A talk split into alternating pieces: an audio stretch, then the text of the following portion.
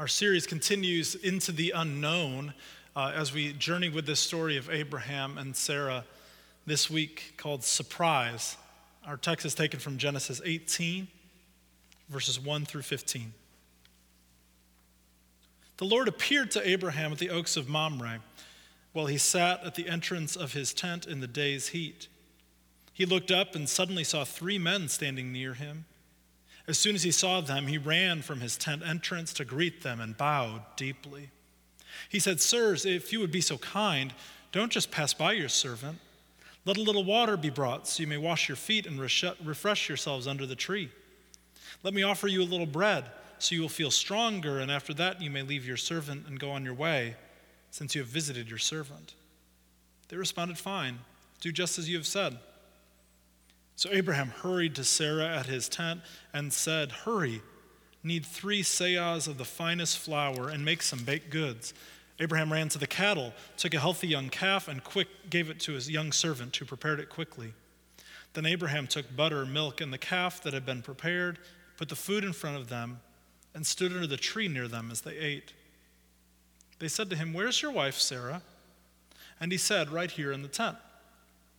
Then one of the men said, I will definitely return to you about this time next year. Then your wife Sarah will have a son. Sarah was listening at the tent door behind him. Now, Abraham and Sarah were both very old. Sarah was no longer menstruating. So Sarah laughed to herself, thinking, I'm no longer able to have children, and my husband's old. The Lord said to Abraham, Why did Sarah laugh and say, Me give birth? At my age is anything too difficult for the Lord. When I return to you about this time next year, Sarah will have a son. Sarah lied and said, I didn't laugh because she was frightened. But he said, No, you laughed. This is the word of God for us, the people of God. Thanks be to God. Let us pray. Oh Lord, let the words of my mouth and the thoughts and meditations of all of our hearts be pleasing in your sight, for you, O Lord, are our rock and our Redeemer. Amen. Our story begins by the narrator telling us that the Lord appeared to Abraham while he was sitting at the entrance to his tent in the heat of the day. Naturally, we are expecting a conversation between Abraham and God here. But instead, three mysterious, unnamed men show up at Abraham's tent. Abraham bows deeply to them and begins to put on the ancient Near Eastern version of Southern hospitality. He calls them his, he says to them, he's his servant. He's their servant. He makes sure that they will stay, that they will wash their feet, have a bite to eat, and sit a spell. Pull up a chair or an oak tree Abraham says. And then he rushes inside and tells Sarah, Get it ready. We've got important guests. Get the finest flour and let's make them some bread. And he goes out to the cattle, looks for the finest calf, and tells the youngest servant to get it ready. And after these quick preparations, Abraham goes out to the, to the three visitors with a feast. All the while, Abraham stands under the tree like a servant, ready to get the three visitors whatever they need. And these surprise visitors ask Abraham, Now, where's your wife, Sarah? And we are taken aback a little bit. These visitors have never met Abraham before. How do they know his wife's name? There was no internet search or yellow pages in those days. And why has Abraham treated these guests with such extravagant welcome. We could understand getting them a drink and grabbing a snack inside, but fresh baked bread and a slaughtered calf seems to be a little overkill. Abraham knew something was happening when these three visitors arrived. Something jumped in his spirit and sprung him into action. These surprising visitors were not just any three random men. For Abraham, these visitors somehow mediated the presence of God. Abraham was open to surprise. One of the challenges of growing older is that we can become less and less open for surprise. When I play with my four year old, if I allow myself, we go to a lot of different places and become a lot of different things in the confines of a small room. Her imagination soars and is nimble and is unchecked and is beautiful. And usually at some point, I have to check in with reality. I look at my phone, or I check the time, or begin remembering the things that I have to do, and I kill it. She calls me back into her world. Daddy, look at this. Or, Daddy, I'm the doctor this time. On our practical adult level, we want to say that part of growing up is learning to be practical. Sit in one spot for eight hours looking at a screen. That's what we have to do to make it in this world. Don't dream about being whatever you want. At some point along the way, make sure that you have a backup plan. Coordinate, plan, take control. These are all qualities of a good grown up, right? But right now, none of us has much control or coordination or planning available to us. We are into the unknown, and many of us feel adrift. I think we're feeling adrift because our checklist defines so much of our days that when we don't have them, we cannot imagine another way to live. Our pre corona days had little room for surprise. Marcel Proust, the early 20th century French novelist, wrote this Instead of what our imagination makes us suppose, and which we worthlessly try to discover, life gives us something that we can hardly imagine. Life gives us something that we could hardly imagine. That'll preach. Three months ago, none of us could imagine the reality of the life we are living today. It is beyond what anyone could have planned for or considered a reality. Life gives us something that we could hardly imagine. So these strangers who know Abraham's wife's name return the hospitality, return the favor by telling Abraham that she will have a son this time next year. And we learn what is going on in Sarah's internal dialogue. She laughs to herself because she was postmenopausal. It was physically impossible for her to have a child, and her husband was exceptionally old. And then all of a sudden, a new character appears on the scene and talks to Abraham.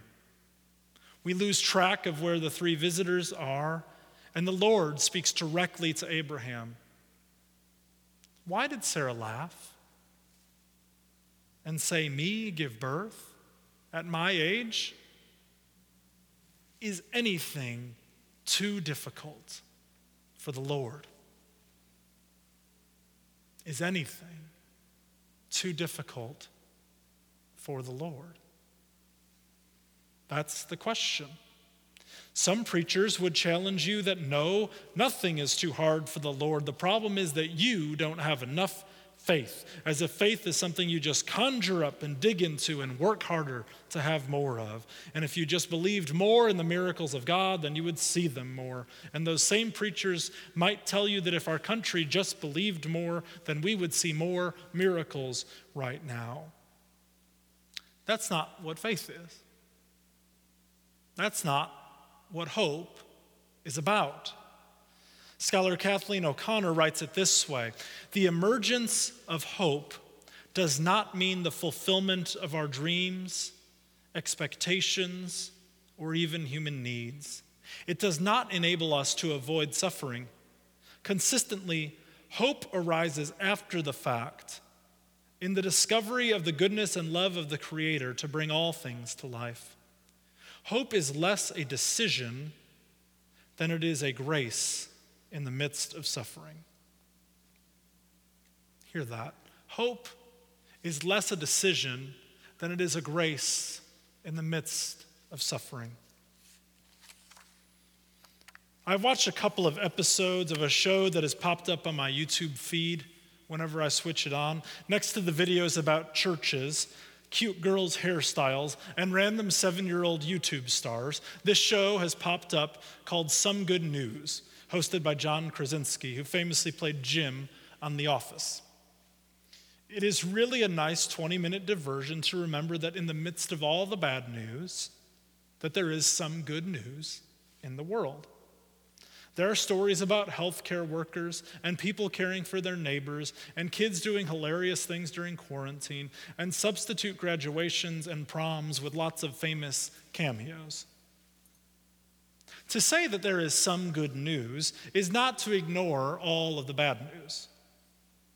It is not just a way to keep optimism alive, it is a way to see the gift of hope in the midst of suffering. Some good news is what Jesus offers to us at all times. Some good news that death is not the end for us. Some good news that life is not hopeless and devoid of meaning. I've been challenged each day by this discipline of finding three signs of hope each day, along with Kate Bowler's study that we are doing, Life Together Apart. And I'll be honest, some days when I get to the end of my day, I don't do this part of the study because I don't want to. I don't want to exercise my hope muscle at the end of the day sometimes. I want to settle in to being a little lethargic and down. And you know what? That's okay. You cannot be filled with all of the good news and all of the hope all of the time. The Psalms are filled with laments, asking God why. You don't have to be the most upbeat person in order to be a follower of Jesus. But there are three signs of hope every day, and I find them when I look. They're not always very big, they're sometimes incredibly very small. They are as simple as the cardinal who is so red that flies up to my bird feeder. They're as small as a six year old's first words of that day being, I love you. They are as banal and essential as an early afternoon cup of coffee. They are, however, woven into a tapestry of little things that becomes a big old sign of hope. So we have many participating in small ways to bring food to families in need. And we share in this partnership and make new friends with folks in the local school because God calls us to be people of hope, to be people who help where we can. I think we need to cultivate our imagination muscle. The Godly Play program that our kids do here does that. When Miss Michelle has been asking the I wonder questions at the end of each week, kids are sitting there and answering them. Last week, when she asked that the sheep had names, the practical adults in us said, Who cares? Get on with the service. But the kids thought about names that the sheep have. When my four year old sees a doctor's office or a cafe or a zoo or a swimming pool in the very room where she is, she is able to retain a sense of hope and normalcy in the midst of this crazy time. We all need to stretch our imagination muscles because imagination muscles are what provide the possibility of hope. The Velveteen Rabbit said, Everything that is real was imagined first. Abraham, you see, was open to being surprised as he sat under the tree that day. Rather than just providing the bare minimum of hospitality, he was open to the idea that God might be present somehow in these visitors. Is anything too difficult for the Lord? Abraham's practicality probably said, yeah. But his imagination responded, No, no, it's not. Nothing is too hard for the Lord. Are you open to being surprised by God? Are you so doggone realistic that faith is almost impossible for you? Be open to being surprised. This is hope. Our God is always doing a new thing. Amen.